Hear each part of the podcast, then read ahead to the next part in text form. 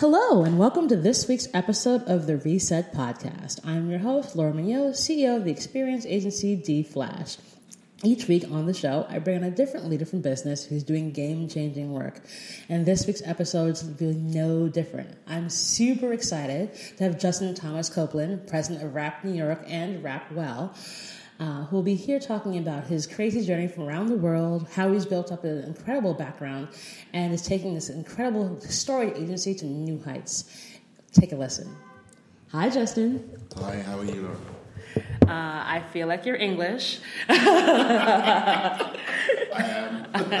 Funny, me too. But you have the accent I used to have when I was a wee child, and you've kept it. Good for you. Um, uh, it's always great to have a, a fellow Londoner on the show. Uh, so every time I start off a show, I ask the same question, and I'm always excited about the answers. And I feel it's like yours is going to be hilarious. Justin, what was your first job? Excellent. Well, first of all, I want to thank you for this opportunity, um, and I'm super excited to be here. So, my first job was working in a shoe shop in North London. Uh, I was 15 years old, and I was selling shoes as a supervisor um, on Saturdays. So it was a Saturday only job um, because of my age.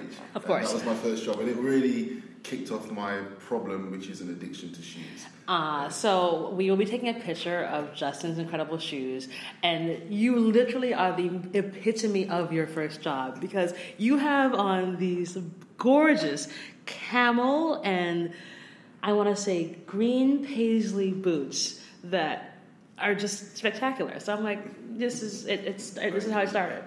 So it started with shoes. It started with shoes. It started with shoes. It, it also started. You know, I was selling, so I had to work out how to understand what people needed, and then look at how I could get them to well, obviously satisfy that need, but get them to think about other things. So come in for one pair, maybe leave with two or three, um, and get some polish and some other accessories. So that was that was always my thing, like how loaded could I let people leave the shop in terms of bags they were carrying? Because you had to get commission on this. Absolutely, that was the model. The business model was clear. So yeah, nothing has really changed. Nothing's changed. Uh, so uh, how was it living in north of London? London was great. I, I, so I grew up in South London, um, and I lived in a place called Battersea, which is next to Chelsea. Um, we discussed that we were like neighbors, right? Yeah. um, so I was in South London. Um, I grew up in a uh, what we call a council estate, but public housing. Um, had a great childhood, out and about with brothers, cousins, very community driven, community based, um, and then moved to North London when I was 11. Um, but kept going to school in South London, so I was a two-hour commute each way. but yeah, it was it was great. Growing up was great. It was um, really about different nationalities, cultures, energies coming together. Um, so we grew up um, in a very diverse um, and just an open environment. Um, it was in the 70s, so there was a lot of nationalistic uh, energy in the air as well. So I wouldn't want to sort of hide that. Those who lived in London will know there was a National Front and things like that um, that we were aware of. But to be honest, it never really got in the way of how we lived, friends we made um, and just kind of the fun we had as children. Um, so growing up was really good. It was really good for me. So how do you get from North London to sitting here with fabulous shoes as the president of one of the biggest agencies in the country? So here's what happened. Um, first of all, my so my, my, my mother worked in advertising for about 35, 40 years.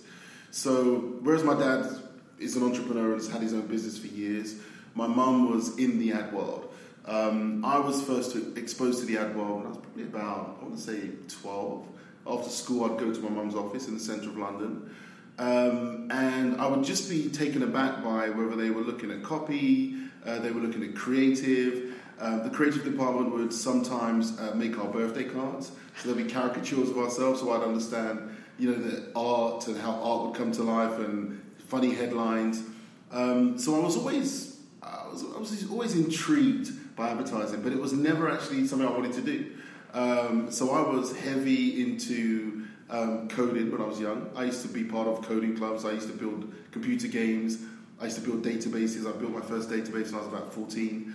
Um, I did study computer science, went to, to university, got a uh, Bachelor of Science in Computer Science. So it was really not something that I focused on. I, I knew of it, I knew it existed, but I didn't really understand it. Um, but when I got to the end of studies, I essentially had one of those moments where I looked at what I was studying and I said, Can I do this for the rest of my life? Can I just write, compile codes, and build systems? And it just wasn't going to happen for me. So like, nope. it, it just wasn't enough. And so that was when I opened my mind to what else could I be doing. And because of my data background, um, one of my brothers, um, I'm the youngest of three, really? said to me, he said to me, um, there's a whole industry called database marketing. This is like 1993, 94. Um, and what you do, uh, you could kind of do a little bit of what I do because he's a brand strategist at the time, but you can also stay close to what you love, the tech side.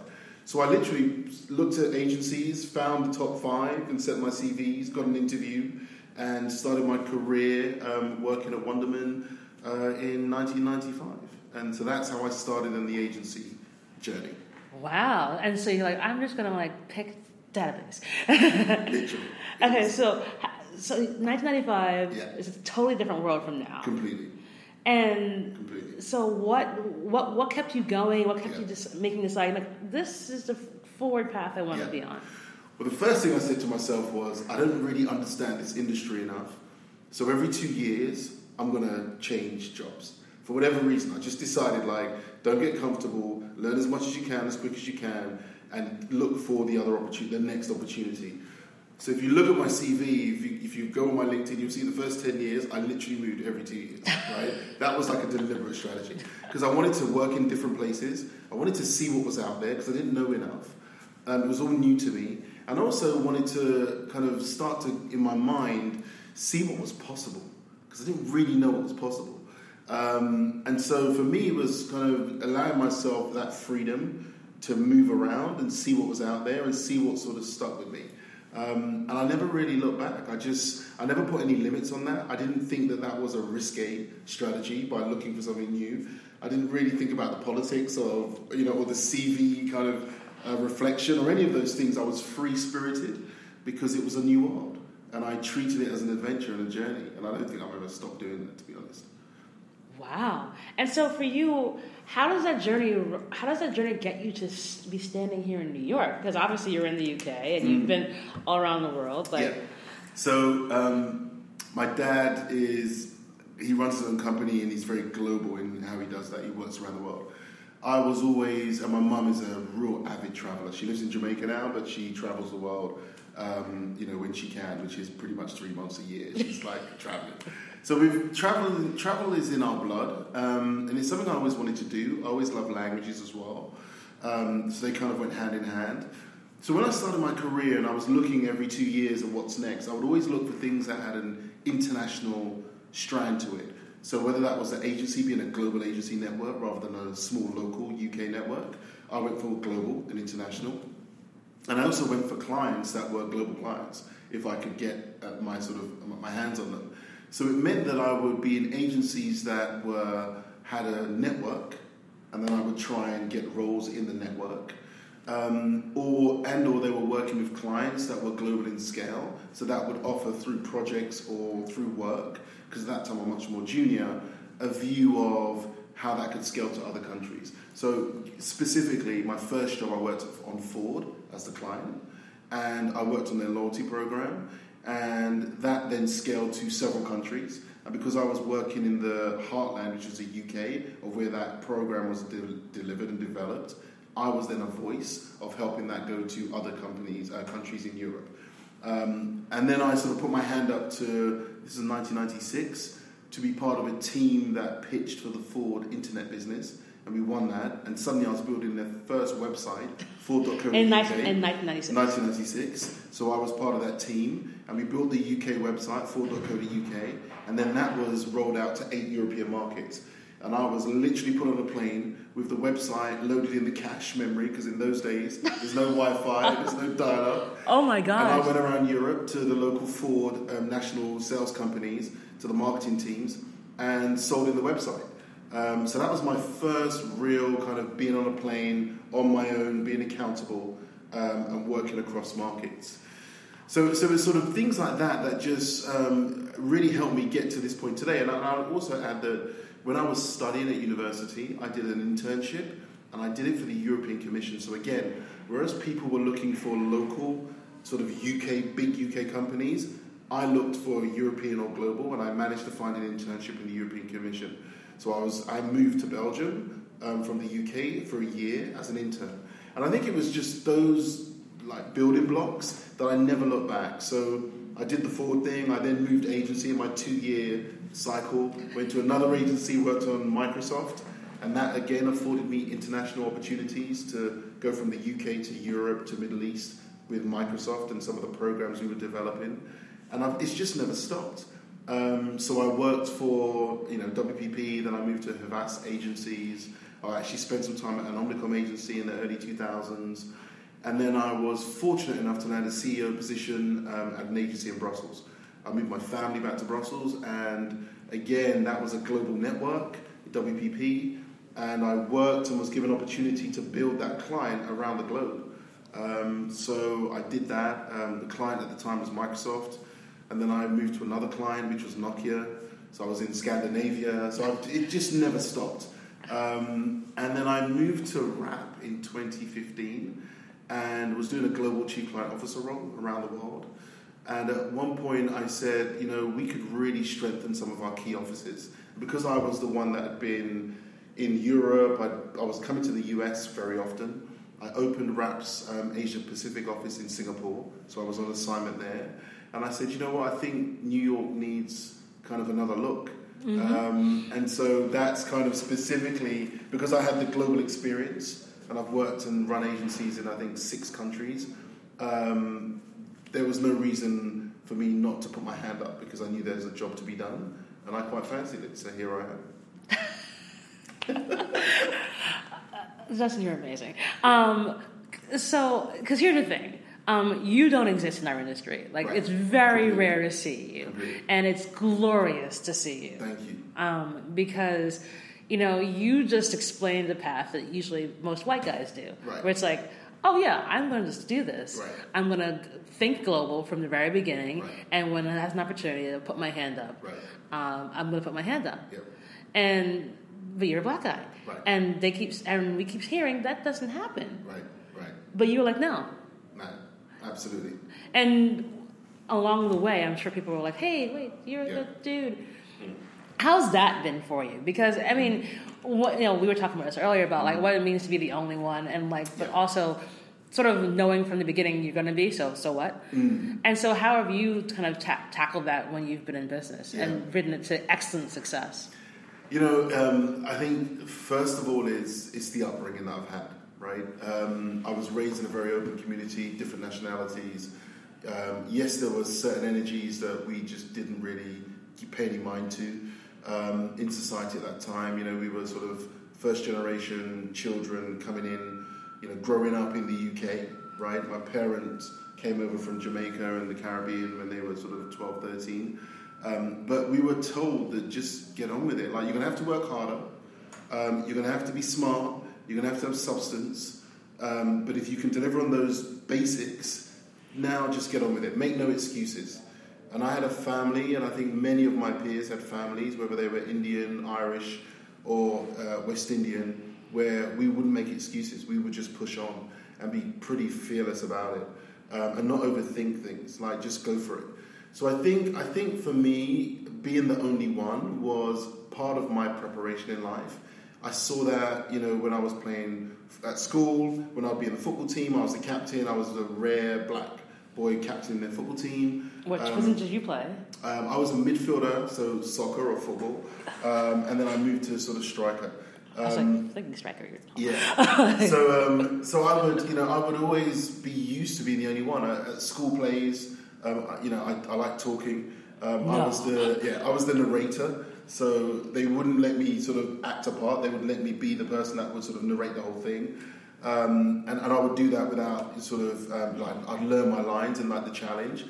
And I think just being in positions where it was a little bit like unexpected was part of my upbringing.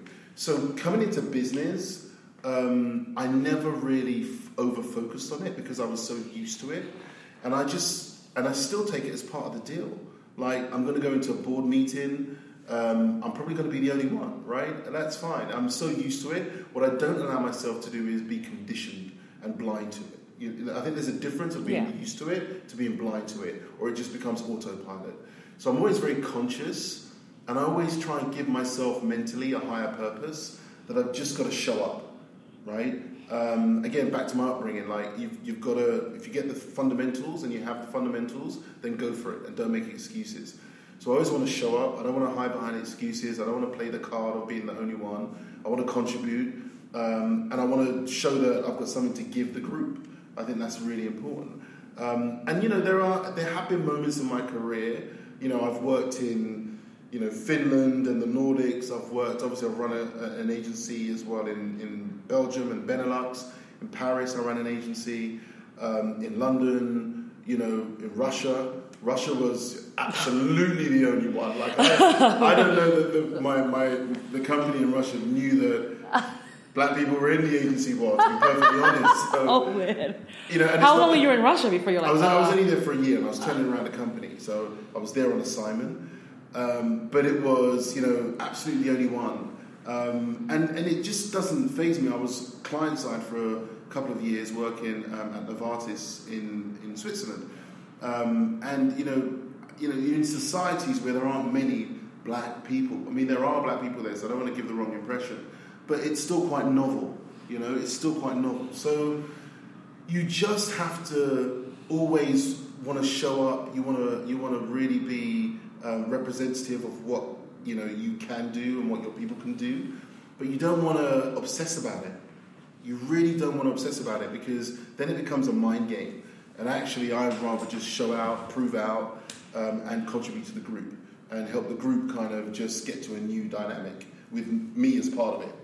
You know? Yeah, it becomes part. It, you bec- it becomes autopilot. As I was saying, we mm-hmm. we're making the jokes that we're probably cousins, because you're from Battersea and I'm from Surrey, Right, right, so right. South, south. so we're all Southies. Yeah. Um, and you've got Jamaican parents. I've got Jamaican parents. So again, small island. Right.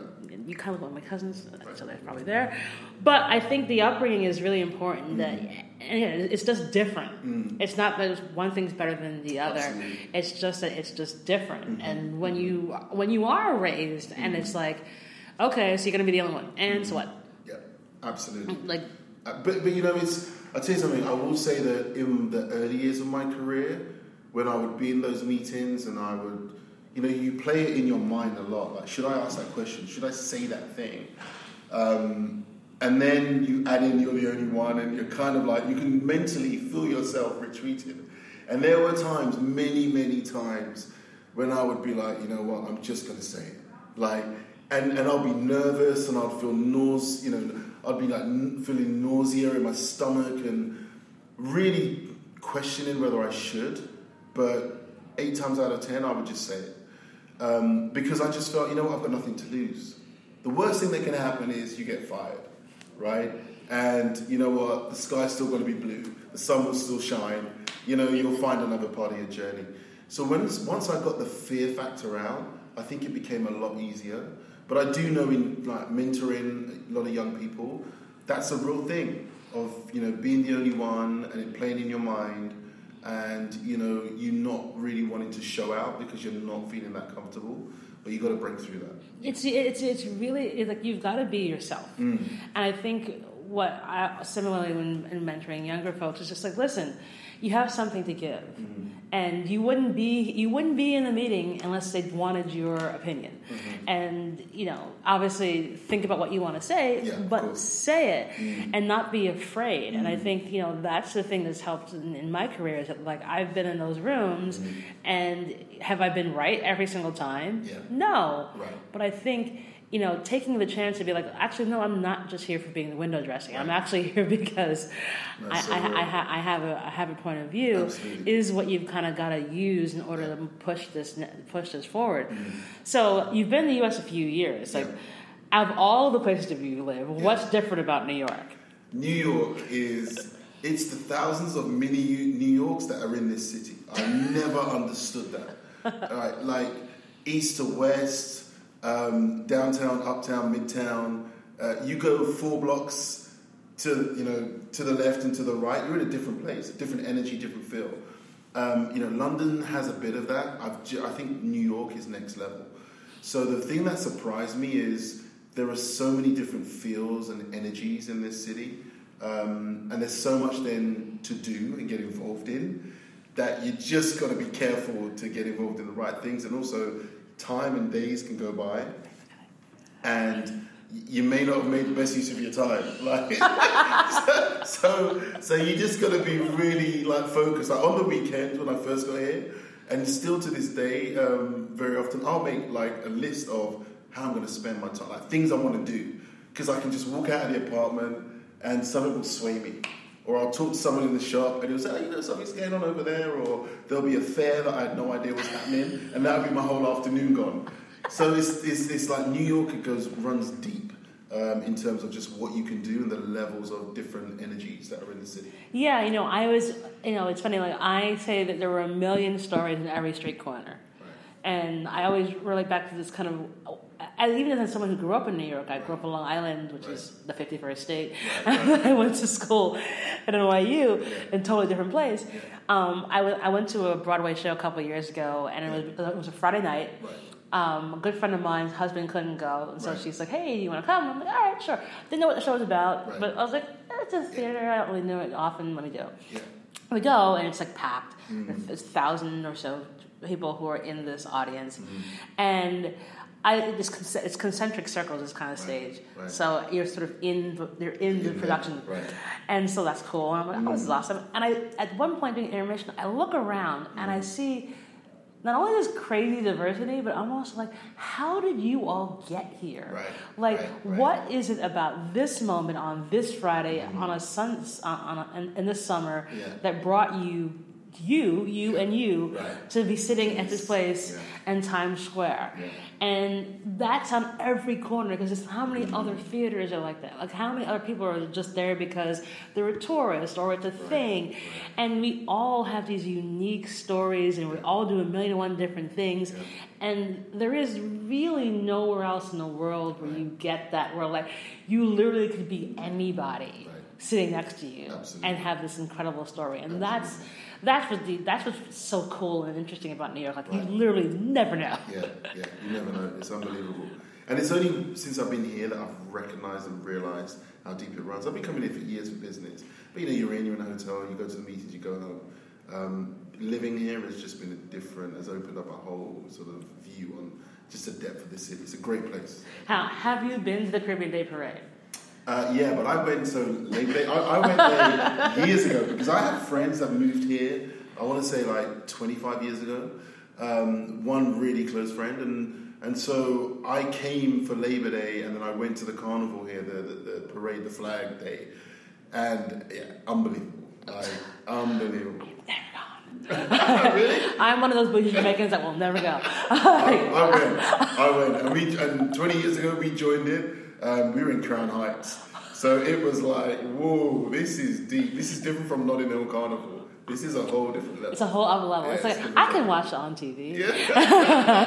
I feel that. I feel that. It, it is a lot. It's a lot, it's a lot. And also, I feel like if you if I do go, then I'll be, I'll be I'll be forced to wine and wave, Right, right, and then right, all of a sudden I'll be in feathers. It'll just be a thing, and I'm just like, no.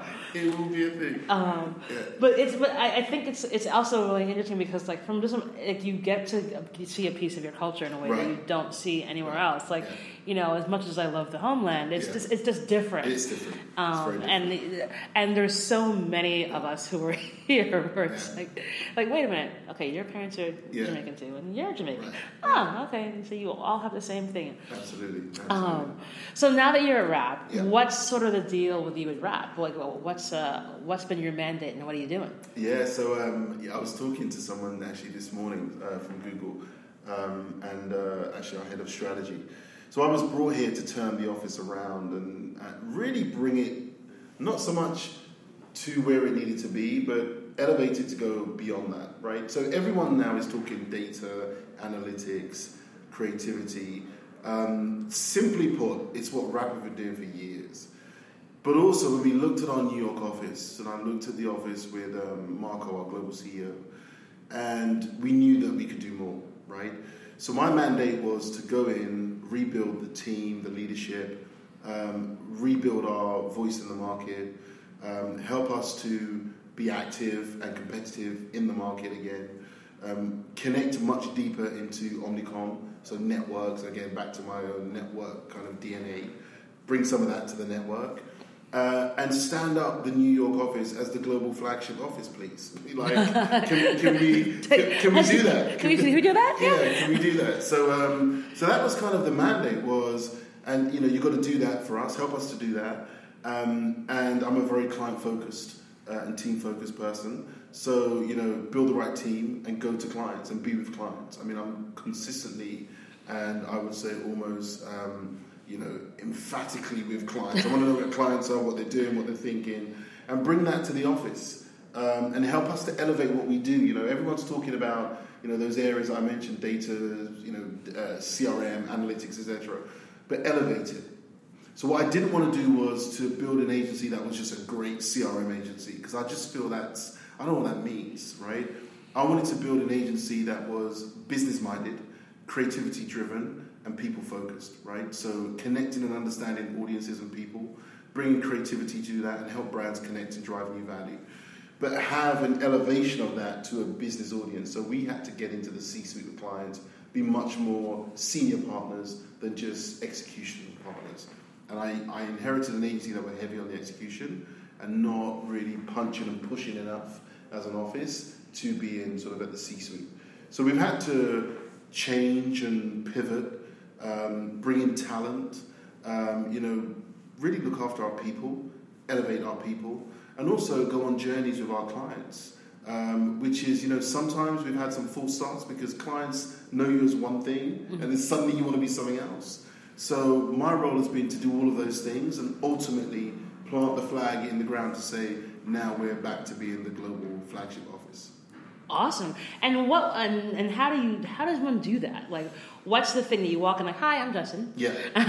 so, so you're the only one looking at a sea of people that are looking at you to say, right, where are we going? Um, you've got to give them a vision. You've got to give them confidence. Um, you've also got to show them that they can be the masters of their part of the journey. So you've got to give them room to do their thing.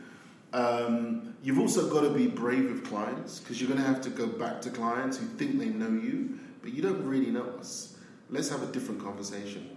So you've got to be a good conversation starter or pivot the conversation. Um, and you've got to have energy to do all these things. You've got to be resilient. You, we've been rejected, we've lost pitches, we've been told by incumbent clients, no, we won't give you that brief because we just don't think that's what you do.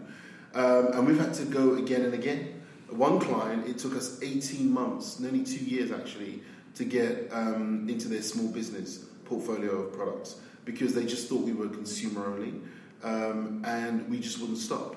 Um, so you have to show up differently, and you've got to have energy and be creative in how you do that. Um, and, and you know, for us as an agency, it's taken people because I can't do it all myself. So building a team, um, a leadership team of very seasoned and, and, experienced people to help share that load and be accountable um, back to the business. So it's been a lot of you know scrummaging, sprints, go again, rejection, let's learn from it, let's go again, success, okay, let's almost productize that. How do we do that again and repeat that?